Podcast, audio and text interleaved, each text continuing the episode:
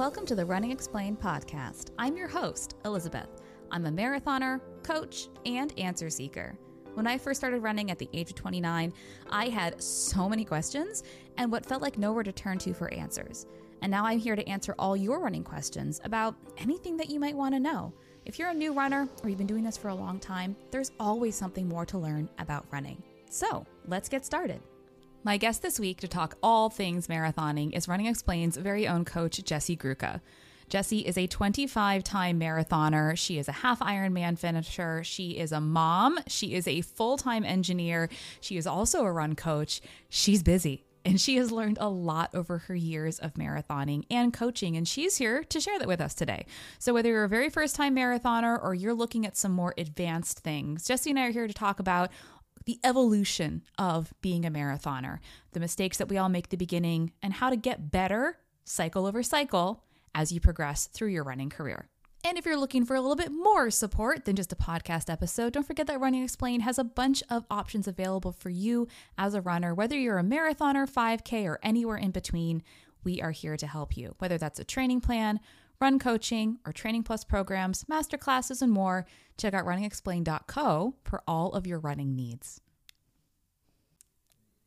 Jessie, welcome to the show. I'm so excited to have you here. Thanks, Elizabeth. I'm so excited to be here. So tell us, how did you become a runner? Well, I'm probably one of those typical, like, start later in life. I did soccer and field hockey in high school, so running was punishment. And I mean, my dad was, he had his normal three mile route that he'd do. So he'd try to drag us into for some 5Ks, but not like I ever trained. And it really wasn't until college that I started picking up running and just I didn't have any more sports team activities, so something to stay in shape. And one of my roommates who did track and cross country was like, "Oh, let's do the Detroit half marathon together." And so I'm like, "All right, well, why not? I know nothing about this, so let's get started." And the thing with that was uh, so it's, it's an international half marathon. So you get to run into Canada over the bridge and come back through the tunnel. So you need a passport. Well, her passport expired, so she kind of bailed on me while I was like already trained. She's like, "Oh, I can't do it now." I'm like, "Oh, this is great." so I'm committed alone to run this half marathon, but I liked it. After it, it went pretty decently well, I guess, and after that, I'm like, okay, well, the next year, let's actually do this together and be prepared. And then from there, um, I got the kick to maybe try a marathon and move on into that journey. Okay, so I have a logistical question about the Detroit Half Marathon. Okay. do they do you do like passport control like at the beginning of the race? Like how does that work? So when you pick up, well, you have to put in your passport information when you register. You have to show them your passport to get your bib, but they have security like lining the border. Like you have to show your bib. You're supposed to carry your passport with you, but I don't think everyone does. Why do you want to carry that around to get lost in Canada or something? But they do have like border patrol. Like you need to show a bib in order to get through, and they have tackled people that have tried to sneak Oh my god. The border, so yeah. Talk about an extra layer of logistics for that race director. Oh, yeah. Just international border control, no big yeah, deal. How many water stops? Yeah. so um, that's so cool. I did not know that. Well, today we're really talking about kind of picking your brain as a coach and as a runner about the evolution that one might find themselves going through as they go through their running career, specifically focusing on marathon goals. And obviously, like as a runner, and I, I would hope you would agree with this, like it's important to have a variety of goals that aren't just specifically tied to one race distance. But there are a lot of people who fall in love with the marathon distance and really want to be the best they can personally be at that distance. But as we all know, life is going to happen to us. We are going to start families. We are going to move across the country. We're going to have jobs that are more than full time or less than full time, and things change. But, and so talking about the marathon in the context of how those things change, um, what was your very first marathon that you ran? So, Detroit was my very first marathon. It was nice, local, easy to do. And yeah, you definitely learn a lot from your first. I had three bathroom stops. The first one, I did not know how to do fueling well. I did not train fueling on my long runs. I probably did way too many fasted running, but I mean, I did squeeze out a BQ somehow. So I'd be curious if I didn't have bathroom stops, what I could do. But um, I, at first going into, I'm like, this is a one and done. Just say I did it. But I was like, oh, well, I, I guess I'm above average. I can, I didn't know anything about the Boston marathon, but I was like, well, I guess I have to do another one if I qualified. then go from there. I know, right? You're like, your reward for doing well in this marathon is you get to run another marathon. so that that we have to say, right? That's that's going to be a pretty unique experience. There are people who are going to spend a decade or more maybe trying to qualify for Boston, and I think it's okay to acknowledge that like whatever your first one was, right? Some people are going to be on the 6 to 7 hour range. Some people I've known, I know somebody whose very first marathon was a sub 3 marathon. Like talk about talk about talent, right? So it's not about the time that I think I think let's throw it out the window and say it's not about the time. You can be a very experienced marathoner and have a range of times, right? So that first and foremost, I think it's very important to acknowledge that, you know, hyper focusing on a specific finishing time or comparing your experience as a marathoner to somebody else because of your finishing time is not always the most helpful way to approach your training. No, I agree. And that was back before I had a Garmin. So I honestly had no idea what I could pull out in this. So it was all a big surprise. It was not, I did not have a time goal tied to finishing the marathon. and how many marathons have you run since then? Since then, so I've done 25 since then. Gosh. But uh, I'm so since then I've started this journey of trying to do a marathon in all 50 states. So I've done 23 states so far. Just I've paced some that are in Michigan again. So that's where I live. Easy to do. Now, is every one of those marathons that you uh, participate in is this like a race every single time you're trying to go for a pr so i am i don't i very struggle with just having a fun race like there has to be a purpose like i'm going to race and try to do my best or whether i'm pacing friends or i'm i have done some states where i'm just a pacer so i do have a time i need to complete it in but I need to have a purpose. I can't just have fun for it. Like I need to, to, challenge myself in some way, whether it's going to be a PR or not. Like obviously course courses can change where PR probably won't work, but I need to try my best at least for my fitness at that time.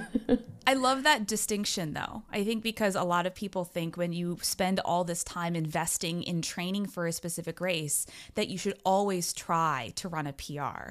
And what you're saying is that even in races where you are like you understand that you're not going to focus on the PR, you're still trying to do your best, but you're very aware that this is not a day I'm even attempting to PR. Correct. Yes. Yes. Yeah, I know train and just as I've progressed through the marathon, I've definitely gone through some different life stages, like before kids, after kids, and just transitioning fitness or coming back from injury. I've had my share from too many marathons in a year, but it happens. So, one of the biggest questions that I know that I get and I know that you get this too as a coach is like, well, how many how many marathons can I run? Like how many marathons is too many marathons in too short a period of time? What is your like based on your experience as a marathoner and as a running coach? What would your best guidance be for somebody who is trying to run more than one marathon in a 12 month period? So, based from my experience, I think the best success I've had is doing a spring marathon and a fall marathon, or whether it's like an early winter kind of thing. I do think, like for me, best for like your body to recover, reset, or maybe put in like a separate training cycle of like a 5K training, something shorter, has been more beneficial that I've seen progress and like less chance of injury. But I was like going back through like the amount of marathons I've done in a year and one year I did six in a year. That's probably why, plus a half Ironman in there. So probably not the best. And that was my most injuries that year. So lessons learned. I mean, I had a lot of PRs that year, but lessons learned. Yeah, playing with fire. yes. Um, was that pre kids? That was pre kids. Yeah. I definitely do not have that time now. I was like gung ho trying to crank out a lot. how many marathons did you run before? And how many kids do you have? Two kids? I have two kids. Two kids. So, so kids. obviously it takes time to grow a couple humans and to spend some time raising those humans. Uh, how many marathons did you run before kids, and how many of you run after kids? So I have done So I don't. Sorry, I'm doing my math. I did 18 before kids, and then so now I've done five. All right, so we got like we have good good data sample sizes. We Yes. good like you know you're not just like 24 pre kids and like one Right. one postpartum, one post kids marathon. Uh-huh. What are some of the biggest changes that you have noticed in training and racing marathons now compared to before you had kids? recovery time is not the same. I I feel like I try to get my runs done early, but as soon as I come in the door, it's usually flip onto mom mode. So I don't get I mean, I usually try to make sure I eat something because I think everyone knows in the family I get crabby if I don't eat. But uh, yeah, it's just like, okay, you're on mom mode, you're on your their schedule. What activities are we running off to? Let's go play outside or something. So I don't get to stretch and decompress like I normally would have. Uh, usually I have to wait till the kids are in bed, but you've already done a full day of activities before I can actually sit and relax. So I think recovery has been the biggest game changer. Have you noticed?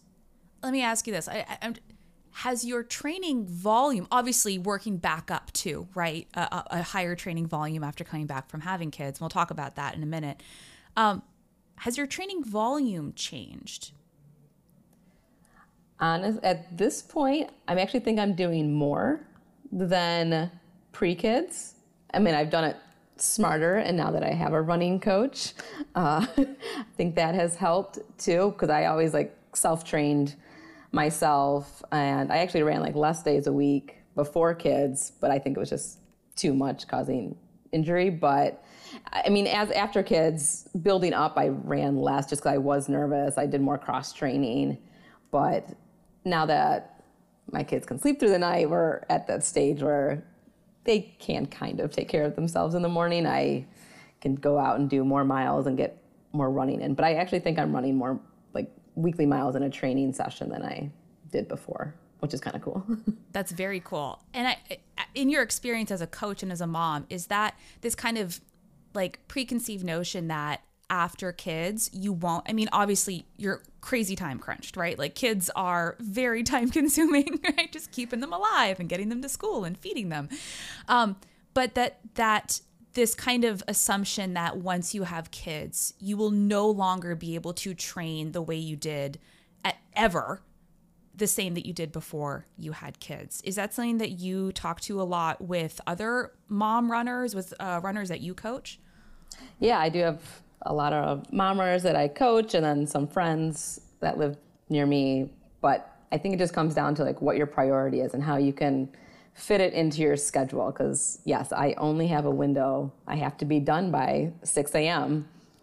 to continue on with the rest of the day with working full time and the kids. So it's just how you prioritize it. So, I mean, I try to go to bed early so I can make sure I get enough sleep, but it's just a lot of backwards time counting and where you can fit it in. So I think that's a key thing is where can you fit it in? Put that in your schedule, make that a priority for you if this is actually a goal that you want to succeed in. Do you go through and I, I love coaches being coached. Like I don't coach myself. I, it's interesting and I would love to know your experience on this too. It's like we can have all the knowledge in the world and yet when we apply it to ourselves, it's like the hardest version of anything that we would ever give anybody else, right? And we're so bad at lis- listening to our own body cues. and yeah, and being type A, you're like, well, this is what the workout says. I have to do it, kind of thing. And so yeah, it's definitely pushing me more than I probably would have pushed myself. I'd probably give myself a lot of more slack and grace than having a coach who's looking at my workouts and and what's it's nice. I've definitely learned like it's adaptable and we know that there's other life stresses. So we've definitely had to change things for these next upcoming weeks as i prepare for my next marathon. But it's good to have that communication and someone else looking in because i'm sure i would have just still pushed through whatever i put myself not taking in other stress factors How do you coach your mother runners who are experiencing a lot of these same, like being pulled in a thousand directions? They are prioritizing their running, but life happens. Like, how do you talk to them about that? So I feel like I'm a lot gentler on them than I am myself too. Like I, I know I feel guilty. I was like, oh, I should have done this. Like, what could I have done differently? But sometimes, like your sanity, your health like comes first and there's sometimes family emergencies kind of thing. Yeah we might have to skip a run if something comes up or we can move things around but it's all going to come together. Like missing one run isn't going to hurt the overall training but have fun with it and i don't know involve your family in some way if you can kind of thing too. So just patience. It'll come together. This is a stage in life right now and things can get better. I want to talk about the kind of evolution that one one would go through through the experience of training for and racing marathons over the course of several years because I think as definitely as we coaches know, right? But anybody I think who's participated in a marathon knows that the first time you run a marathon, you have no idea what you're doing. Like even if you did somehow figure out how to train properly. Maybe you had amazing foresight and like hired a coach and did all the right things. You still have no idea what's going to happen over the course of those 26 miles. Um, do you, I want to, because I remember my first marathon and I was like, I had no idea what I was doing. Um, getting to that point, I think the farthest I'd ever run in training was like 14 or 15 miles because I was injured because I didn't know what I was doing. Um, and getting to the point in the race where I was like, I've literally never run this far before. And that, like, almost like euphoria of like venturing into the unknown. Um, do you have a similar experience with your first marathon? Yes. Uh, I mean, I did get up to a 20 miler with my training because I just got Hal Higdon online, you know, um, and followed that. But I hit the wall the first time. I didn't know fueling. I'm sure I had like one goo or something because that was the gel to have and thought that'd be fine. I didn't carb load. I'm pretty sure I ate a salad the day before and that did not go well. right through me the next day. But yeah, I hit the wall and just mentally, I could just think of my soccer coach. Um, she liked to yell at us, like push it when we were doing like, she'd throw 400s at us or something if we were in trouble. And just her yelling at me to push it. It was the only thing that got me through the race. I was like, oh my goodness, I have to, I have to finish this. But it was tough and I was sore. yeah, I was super sore. My first marathon was very flat, but I went in and I had like a massage scheduled for a couple days later, and like my quads are really sore, which is weird because it was it was flat. Like, why were my quads sore? And I was just so there's like a picture of me from late in the it was Disney, so I have like a billion pictures. And I'm just like I'm so like hunched over. It's like I'm like just my my quads are like doing all the work. I'm just absolutely dying. And I had this crazy experience and like knowing now how just cr- absolutely bonkers the marathon can be. I had this experience at mile 25. I was hurting so badly that I thought, and it, in, in, Disney, it's a Disney marathon, so you go through Epcot, right? I know you've run Disney races, yes. you know exactly what I'm talking about. Um, you go through Epcot, and it's like where all the people are, and it's like daytime, and the parks are open, and so like it's really, you know, there's cheering, and all the you know characters are out. At mile 25, crossed my mind. I was like, I could just stop. Like I could just walk off the course. I could just walk into Epcot and like this my pain would be over. right? I'm gonna be like, all this can be over. And like and that I bring that up because that that kind of in, absolutely bonkers thought that crosses your mind in the marathon. At the time it made complete sense to me. And in retrospect you're like that's insane. Like you have like a mile to go. You why would you quit now?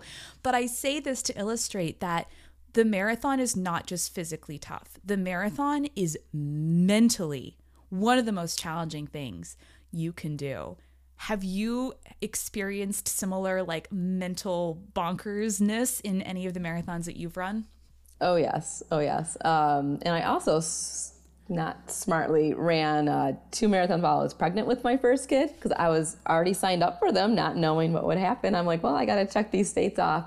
I remember my husband did the half while I did the full for I did Raleigh, North Carolina, and I'm pregnant. I had to do a bathroom stop. He passes me at mile seven and normally my endurance, I'm typically faster than him, but of course at that time, I just cried. I'm like, I'm just going to leave at the half. I'm just going to run the half. I'm done.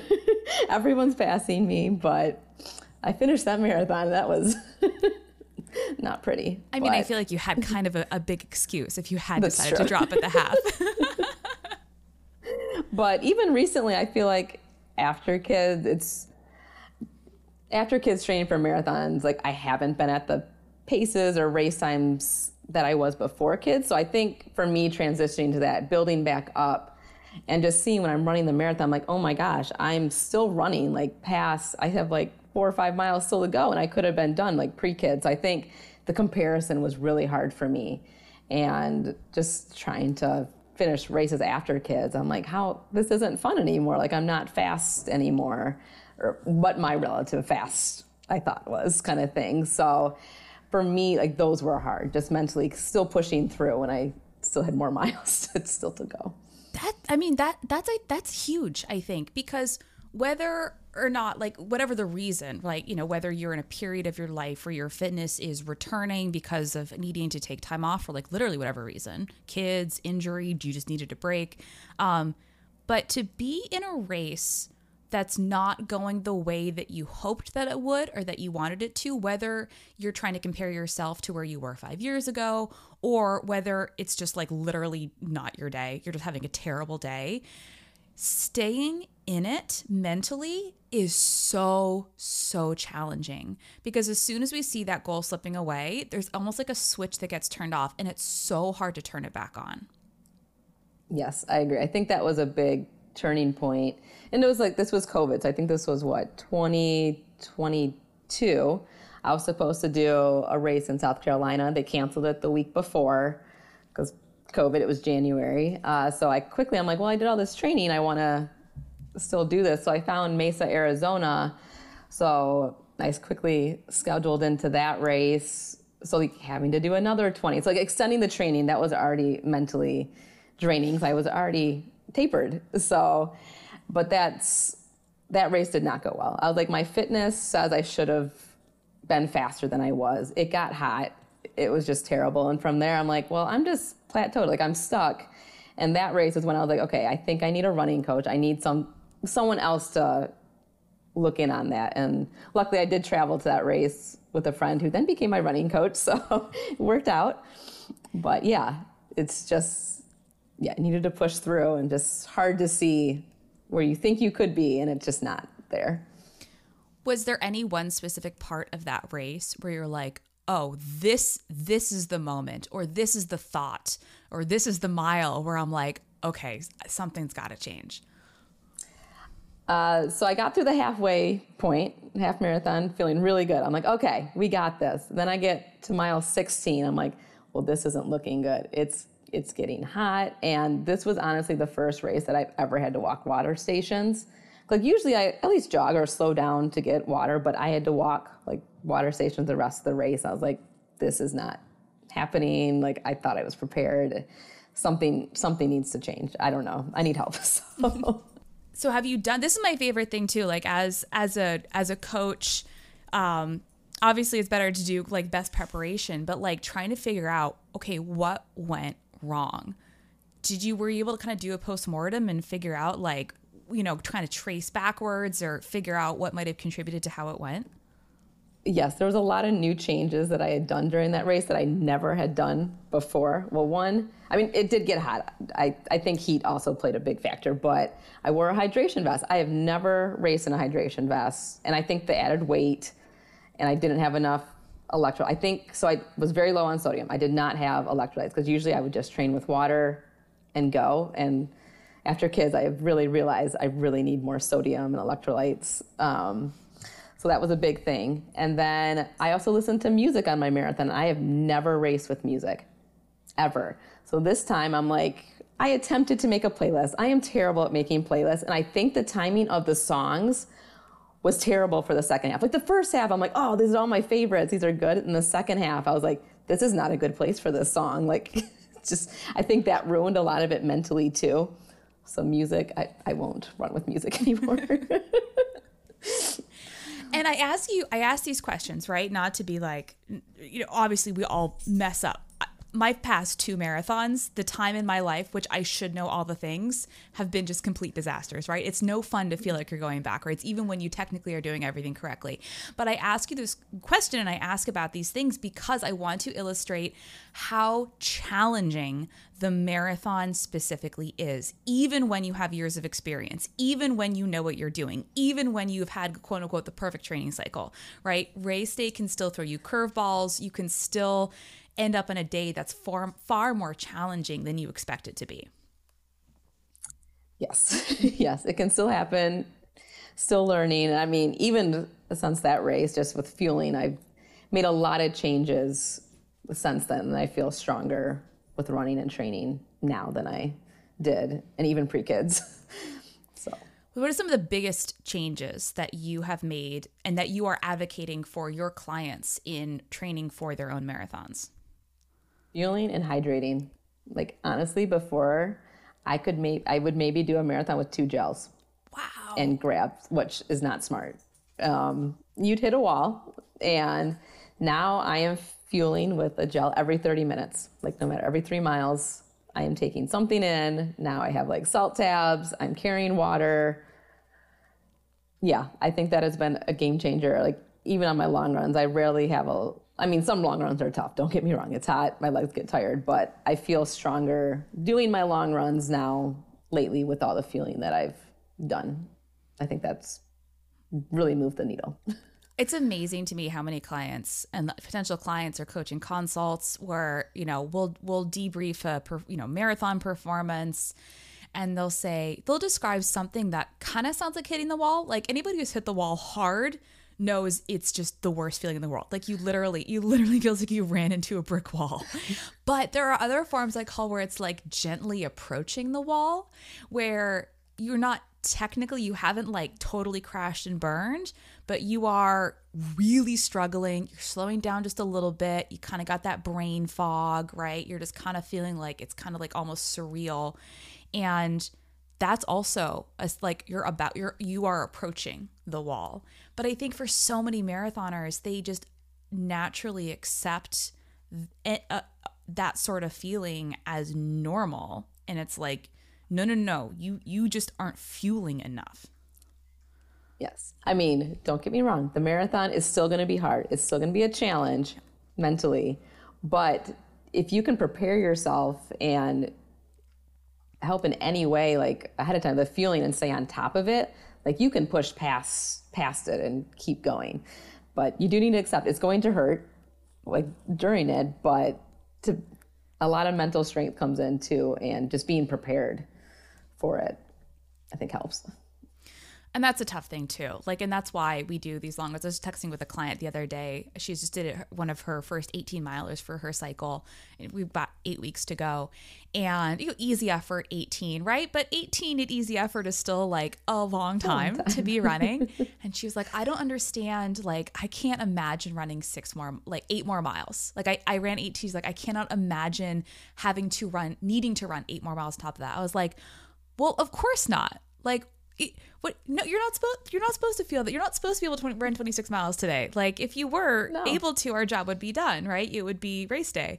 Um but and she's like well i felt you know obviously i felt good but i felt fatigued by the end. I'm like that's what we want you to feel right? Like if you were able to jog 18 miles and finish feeling like you hadn't done anything at all like that's so unrealistic. The whole point of the training is to prepare you for the hurt on race day yes definitely. And there's like, yeah, you're training, you're not tapered, you're not carb loading. So like you're not building in what you normally would for like a marathon kind of thing. But yeah, you got to train that cumulative fatigue. You're building on each other.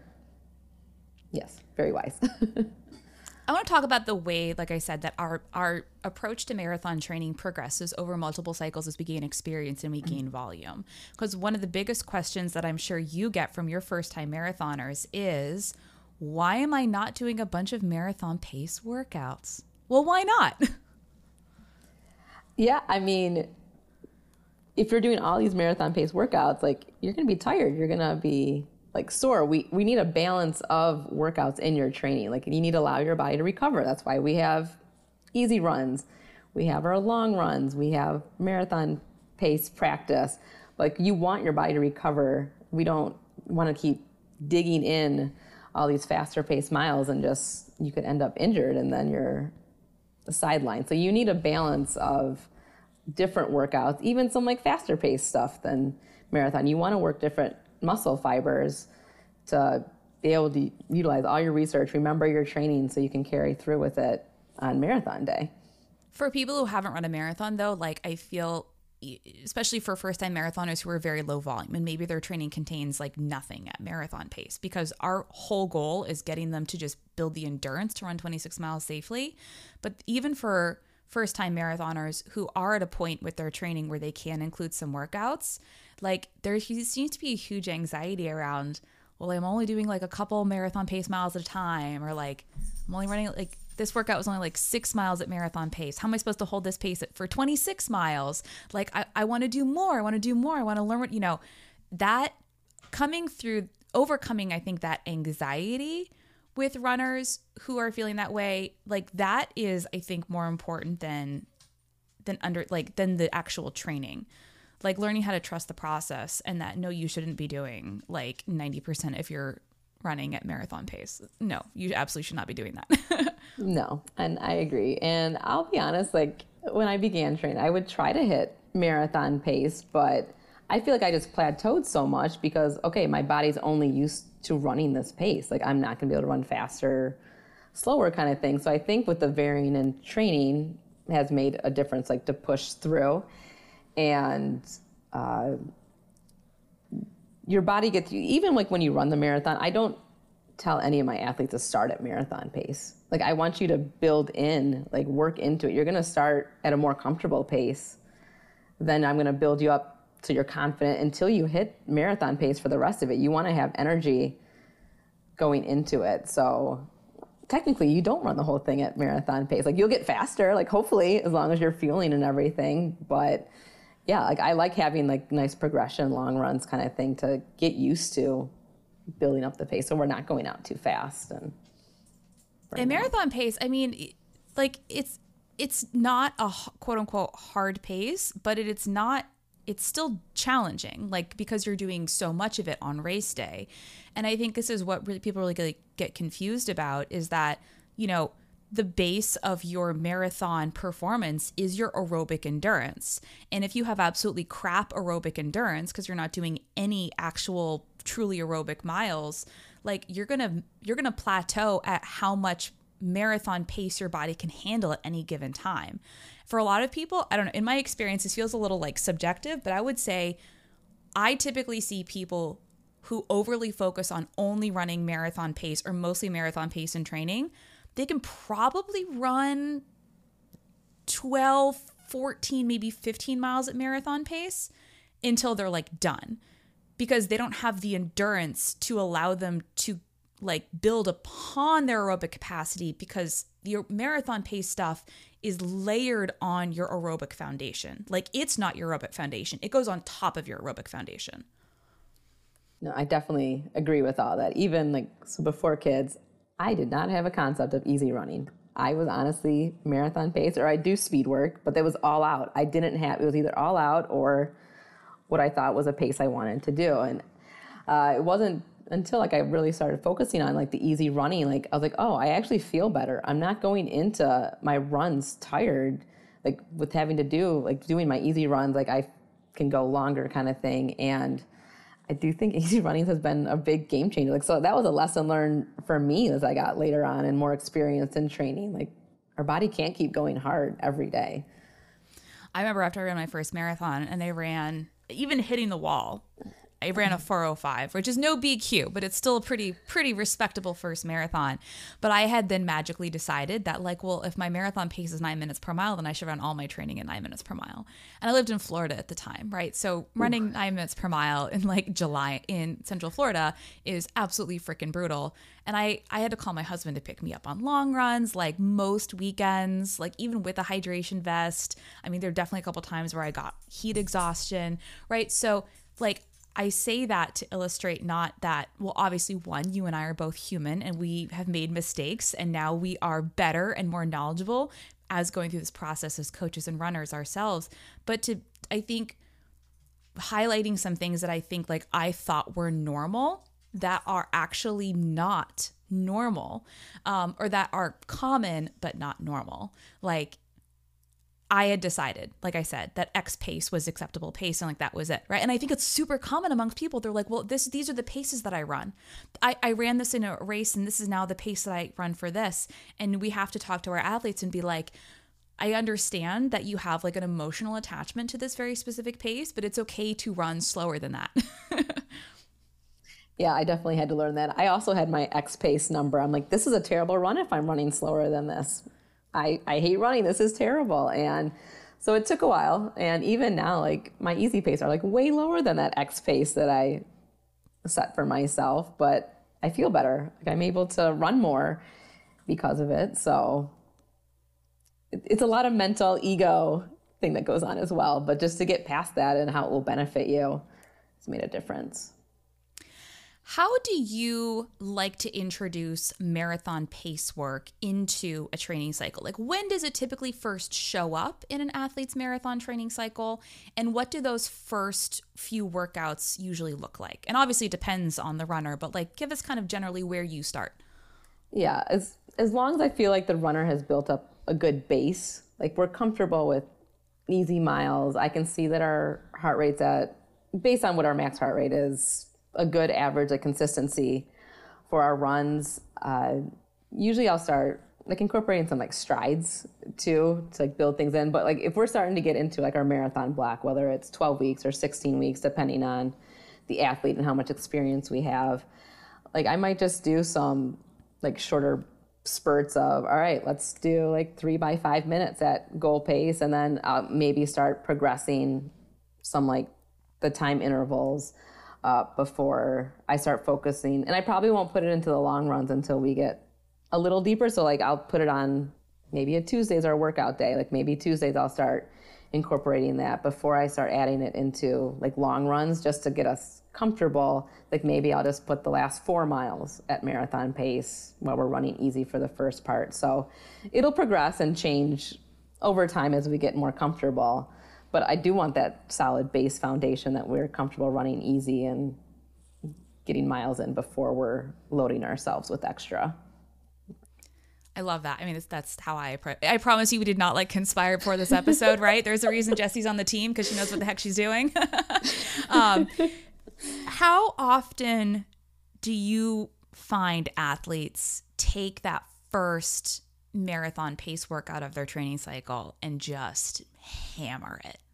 Like way most fast. times. Yeah. Most of the time. I was like and i have to explain to them like, that's not the point of this workout. We're not 5k training right now. Like we can do that another time but i think it's hard for them to understand like oh i want to prove to you that i can do this fast. I'm like that's great but that's not what we're training for. I want our body to get used to this marathon pace if we want to run our marathon at this pace kind of thing. So like there's different reasons for different workouts and I think that's hard for like athletes to understand and like yeah, we all want to go fast. I love going fast. Like but if that's not the purpose of this workout then you got to slow it down. It's so funny. I had that you bring that up. I had I had an athlete say to me, was when we first started working together, like the first marathon that we were going through together, and I put a little little midweek marathon workout, you know, a little tasty taste, and they like they like hammered it. I was like, no, this is way too fast, and I was like, hey, just wanted to like check in. You know, this seems like it was pretty hot, you know, for for what we were hoping for. Like, how did this feel? And they're like, well, to be honest, you know, it felt it felt kind of harder than I wanted it to, but I really wanted to show you that I could run fast times so we could so we could go so I could like set an aggressive goal for my marathon. And I was like that's not how this works. Like I see I don't just see what pace you're running as your coach. I see what your heart rate is. I know what the normal acceptable range of paces and heart rate zones are for you. Like, I know how much this cost you. Like, I'm just not going to check the box. I'm like, sure, I'll sign off on that goal because one time you did a workout super fast. Like, it's actually not to your benefit. like it's like getting in trouble with teacher. You know, obviously nobody gets in trouble, but right. but like you should never try to run a workout at a specific pace because you think it's going to impress your coach or like manipulate your coach into doing something. No, I, I totally agree. I mean, I usually like once we get into training, I like to do like a time trial just to see where our fitness is. And there's ranges that I can see that we could hit. Like maybe we can push an upper end range, but we got to be realistic with our goals too. As as much as I want to break three hours in the marathon, it's not happening this next marathon. Like one day, but we got to build up on that. We build on our training cycles and fitness that our next marathon is not going to be the ultimate goal that we want. We have to progress to there over time. How do you, and I'm curious, because this is a little bit different for every runner, obviously. Um, how do you help runners differentiate between marathon effort and marathon pace? Or, or do you? Is that something that you talk about? So I have some athletes, they like to see their pace. So, like, based on their time trial, like, okay, I give them a range that I think we is comfortable for your pace. But then I also like to put in for some athletes like two numbers focus. And if it's hot or there's other factors going on, maybe that pace just isn't it today or it's hilly. So I want to put like an effort for those type of runs. Like if we are doing hills, I'm like, well, back off. I want just to be like a four to five effort range on the RPE scale through like out of 10 kind of thing. So I think it depends like where they live because I have some runners that have hilly areas. So I was like, I don't want you pushing yourself into this pace that I think that we can do because you're in a hilly area and it's hot. So I think it depends on the season that we're in. Obviously, like fall, winter, I think we can most part hit pace, but I don't want us to be overexerting ourselves in effort just because I give you like a pace range I think that we can hit. So it depends on the season, the athlete. I do prescribe some for pace, some I just want effort base at that point. Especially early in a training cycle, and like anybody who's running kind of an yeah. early to mid fall marathon, like if you're running Berlin or Chicago and you started adding marathon pace in August, right? Um, or marathon effort, I guess I should say, right? Because nobody's running actual marathon pace yeah. in like the dead of summer, especially not right now. I know it's like what's like 105 in the Midwest this week. Yeah, super fun. Oh yeah. Um, it's hot this week. But I have a lot of people freak out and they're like, "Oh my god, like that felt so hard. I was like a minute slower than I wanted to be." I'm like, first of all, we're 10 week we're 10 weeks away, right? And it was 85 degrees outside. I'm like it's unlikely that will also be 85 degrees on race day, right? So there's yes. two things too. It's like one, are we are still at in the process of building your fitness, and two, it's super hot. But people really are looking for that guarantee, right? Because because it's about like learning how to trust the process. Yeah, and I do have one of my athletes who's training for Chicago. So it's been hot and she also she's in a hot hilly area so all the factors so she still tries to push for pace but this week we've had some like fake fall feeling so it's been cooler and she sent me a message on final surge she's like i felt great on this workout because it was cooler and like she's like it's coming together i was like yeah like this is what we're hoping will be the weather for um, chicago kind of thing but yeah weather like it it's a factor. It can really drain you. So it's it is a nice reassuring feeling when it is things are cooler. I'm like, oh, this actually feels good at this pace, this marathon pace, instead of the effort that we're feeling in the hot summer. My favorite thing is when an athlete will have a, a you know first workout a fall or a false fall and they're like, I don't know, like my I think my watch is wrong because I was running like way faster than usual. I'm like, no, you were running exactly where you should have been. This is the fitness you've been building all summer, and now you finally get to see it because it's 55 degrees, not 95 degrees. Uh, yes, it is a nice feeling. as much as I don't want summer to end, I like fall running. describing what running a marathon feels like i think is one of the most challenging things to try to like put into words. Because eh, kind of depending on what your goal is and what your experience level is it's going to feel a little bit different to, to different people. But one of the mistakes that i made when i was a newer marathon er i think my second marathon or maybe my third marathon I can't remember one of the one of the earlier ones. Um, I'd kind of learned a little bit more about training, like still not nearly like I still was like barely scratching the surface, but I wasn't just doing a bunch of random stuff that I was like pulling out of, uh, you know, the Hanson's marathon book and like, you know, cobbling together for funsies. Um, I was like mixing half marathon pace mile repeats with like part of their marathon plan. Like it was, it was all over the place. Don't do that. Training plans are written the way they are for a reason. Um, but I had gotten into my head that the first part of a marathon, talk about like the way you, you pace a marathon, you progress through a marathon. I'd gotten into my head that the first part of my marathon should feel really easy. I was like, oh, I should, the first part should feel super easy. And then it'll feel a little bit like more, you know, kind of like I'm working. And the last part will feel really hard.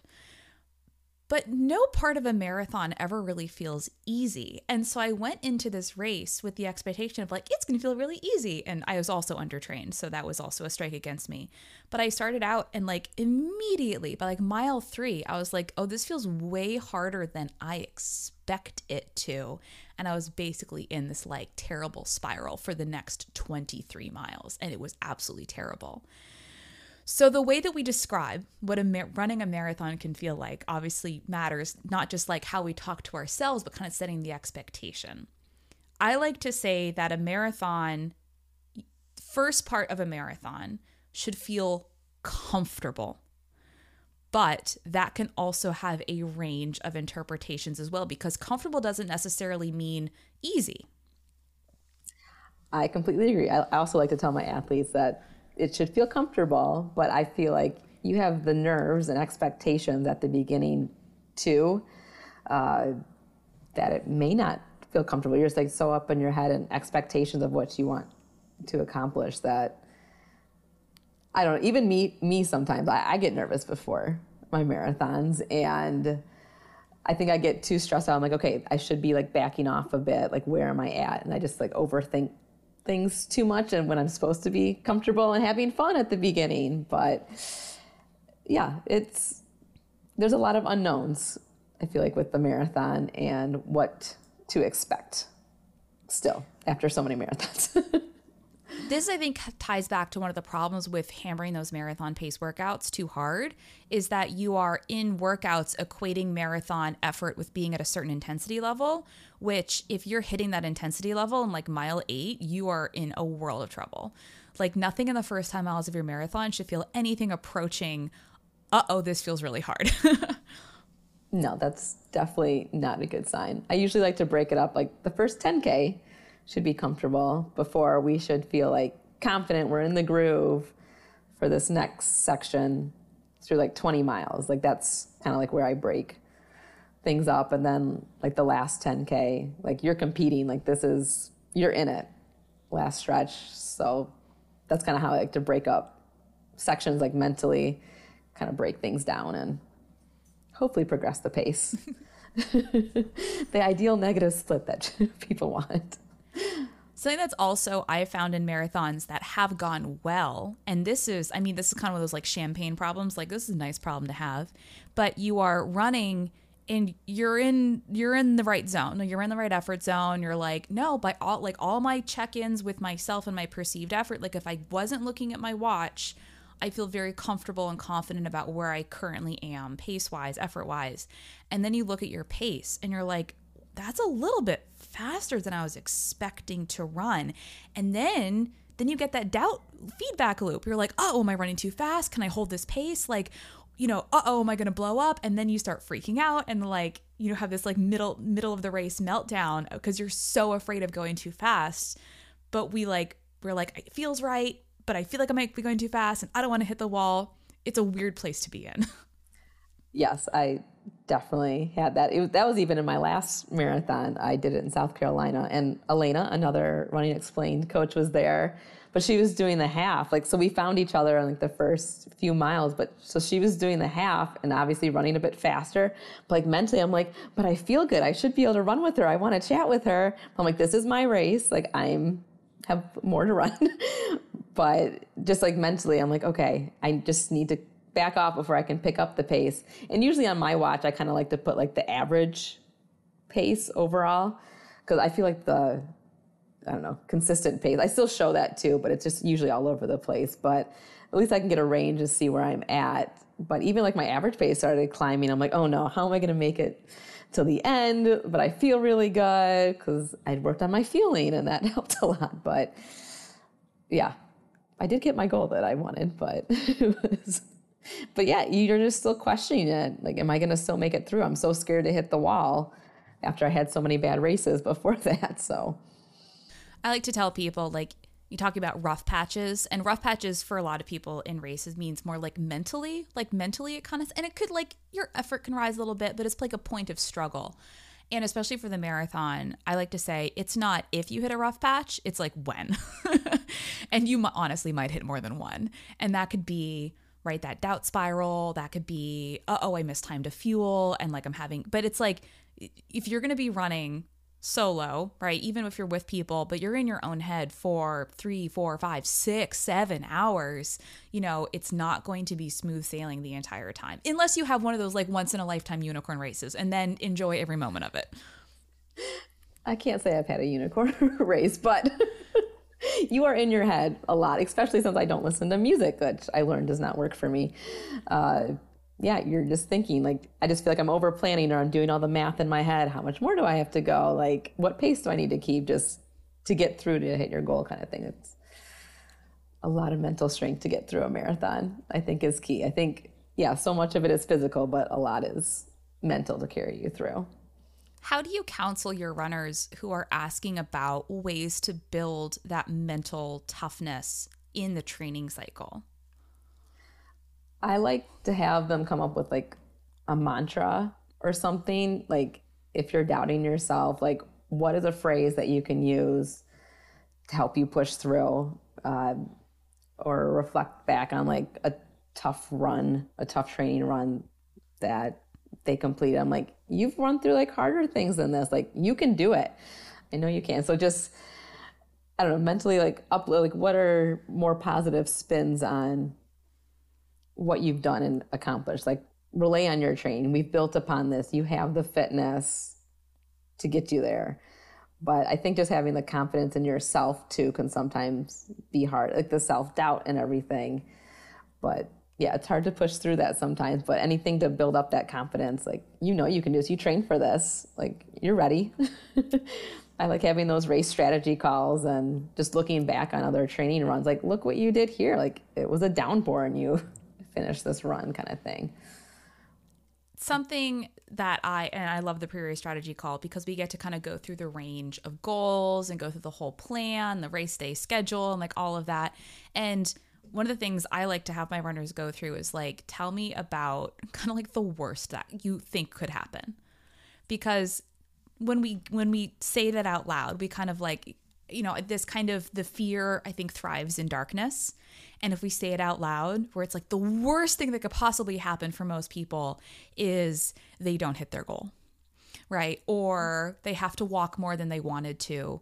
Or, you know, like you say it out loud, like, yeah, it can still suck, but it also, I think, helps put thing, puts things in perspective because if the worst thing that could happen to you on race day, barring like medical emergency, knock on wood, hope that never happens to anybody, right? If the worst thing that could happen to you is you run a little bit slower than you were hoping for, like that's okay. It's okay because you get to learn, you get to try again in the future, right? It's not this end of the world event that I think that some runners make it up to be when they are going through the training cycle for the marathon. I, I really like that perspective. I think it is good because I mean, you know, you're thinking it like in your head, like to hit your goal, but yeah, putting it out loud and it's like, oh, like everything will still be okay after the race if we don't hit our goal. Like we're still loved, we still have family and friends, and this is supposed to be fun. Running's supposed to be fun, right? Mm-hmm. I mean, it's nice to have your own personal goals, I want to talk about in kind of the last part because this is something I don't really talk about much uh, on the podcast or in the work that I do, but because I spend so much time talking about easy running, right? Because this is where I'm like, oh, mostly you just need to slow down. Like slowing down on your easy runs will fix like 95% of your problems. But we talked a bit about workouts, right? So obviously, for a most first time marathoners, especially lower volume runners who are come from that 15 to 20 mile per week place, I personally don't think that marathon pace workouts or almost any workout is appropriate for their training cycle because their goal is to build the endurance to complete the marathon in a safe and healthy way. But as we go through the process of training for multiple cycles, right, building up our volume, not like a ton, right? I think you can still run great marathons on 40 miles per week. You know, 50 miles per week is a lot for most people. But I want to talk about kind of the more advanced marathon workouts, right? Because this is this is the stuff where it, like it gets really fun. Um, what are some fun, more what you would consider advanced marathon specific workouts that you have been using with your athletes and possibly in your own training as well?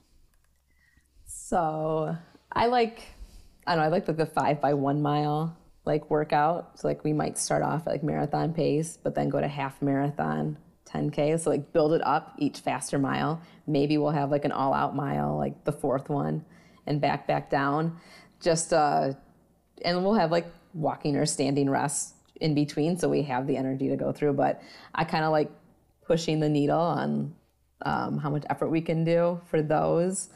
Uh, then, like for long runs, if we can, I don't know, I feel like doing like three by three mile at marathon pace and like doing some progression work. I, I like those building up. So maybe we'll get a bit faster than marathon pace at the end.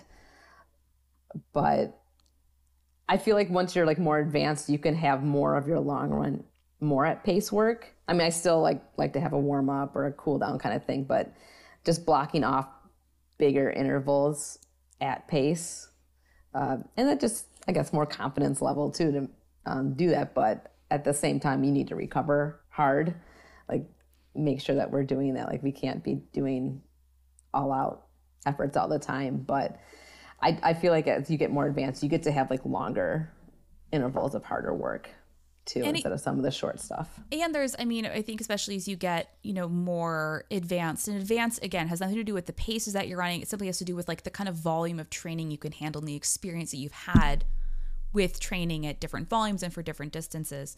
Um, it gets more exciting and creative to do some of these workouts that aren't just like, you know, training for you know oh fast finish long run you know 10, 10 miles easy three miles half marathon pace or like just you know all easy. Like again like i think you can find fulfillment in, in any type of training but the funky creative like yeah let's be really intentional about this work that comes when you have built up enough experience as a runner to like handle that kind of training one one of the things that I love to do with some of my more advanced marathoners, my more let's call them experienced marathoners, yeah. um, is to do. And I love I love your progressive uh, mile repeat workout. Talk about gear switching, right? We start here, we get increase a little bit, increase a little bit, increase a little bit. Um, I like to do workouts that have marathon effort as the recovery effort like we'll do half marathon but then like marathon is your recovery because it should still be an effort that is really sustainable and like really comfortable but it also i feel like gives a huge psychological boost to an athlete. They're like i'm this is my recovery pace for this workout like and i can handle it then like it it takes away some of that fear when you put it into those longer chunks. I do like that i do have a workout saved that does have like marathon pace for recovery um, and different breakdowns at faster paces but i guess my athletes aren't as experienced to be giving that one yet. So. Oh, and I'm talking when I say like I have a couple. I'm like I've got two people. I have like two people who who would probably qualify to be able to have this workout. And you know who you are if you're listening. You're like, oh yeah, no, that sounds like something I did last week. Yeah.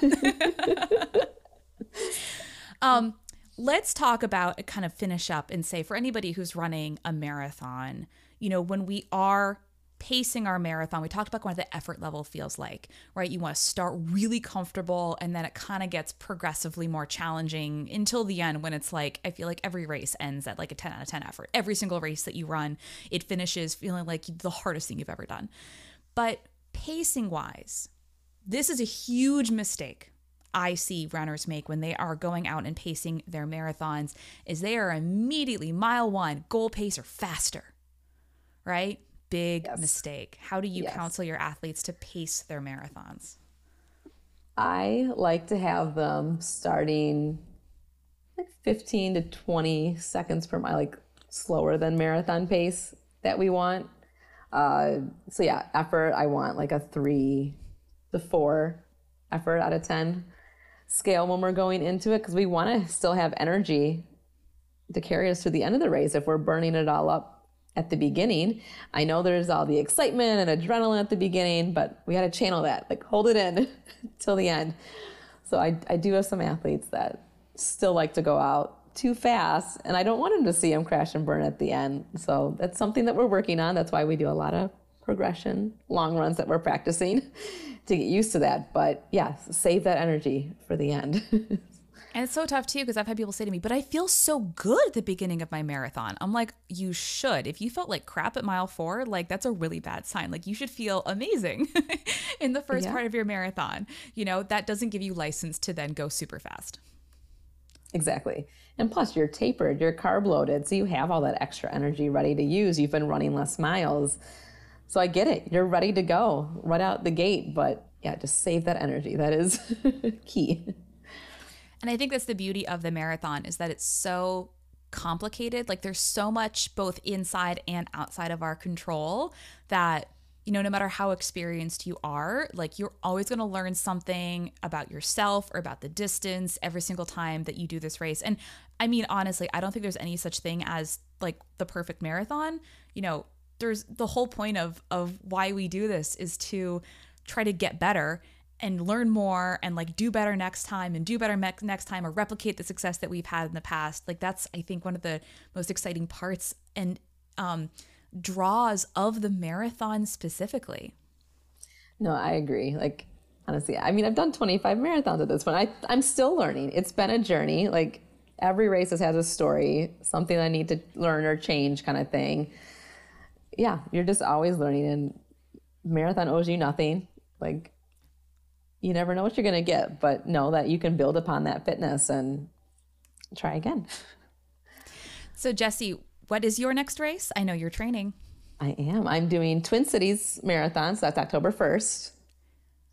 Exciting. I have an athlete running Twin Cities this year, second time that she's run it. Oh, well, so, this will be yeah. first. I might need to connect. yeah, no, totally. I will. I'll connect you guys offline. Um, and Jessie, I know obviously you are a running coach with Running Explained, and you are you have a pretty full roster. Are you taking new clients right now? Yeah, I have room to take a couple more clients.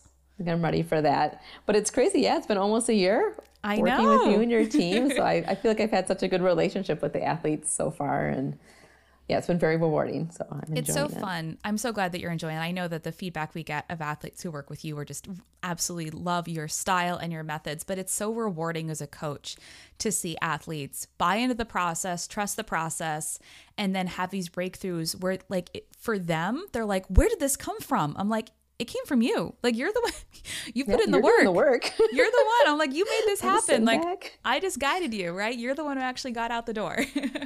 Exactly. No, it's been great. Jessie, thank you so much for being here today. For people who are interested in learning more about you, you also have your own social media presence. If they want to work with you, obviously, they can go and sign up for a coaching exploration call on the website. But if they want to learn more about you, where can they do that? I am at Running with Roses on Instagram, so you can find out more learning running tips. And yeah, I'm ready to take more athletes and enjoy working with you and sharing my running journey on the page. Follow your incredibly early morning runs. I'm yes. incredibly impressed that you get out the door that early. Coming from somebody who's not a morning person, I wholeheartedly applaud you. you gotta fit it in somewhere.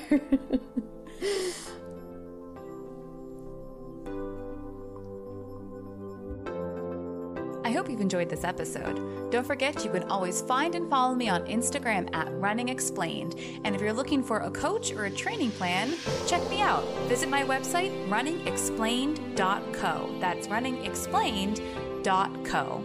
See you next time. This content is not intended to be a substitute for professional medical advice, diagnosis, or treatment. Always seek the advice of your physician or other qualified health provider with any questions you have regarding a medical condition.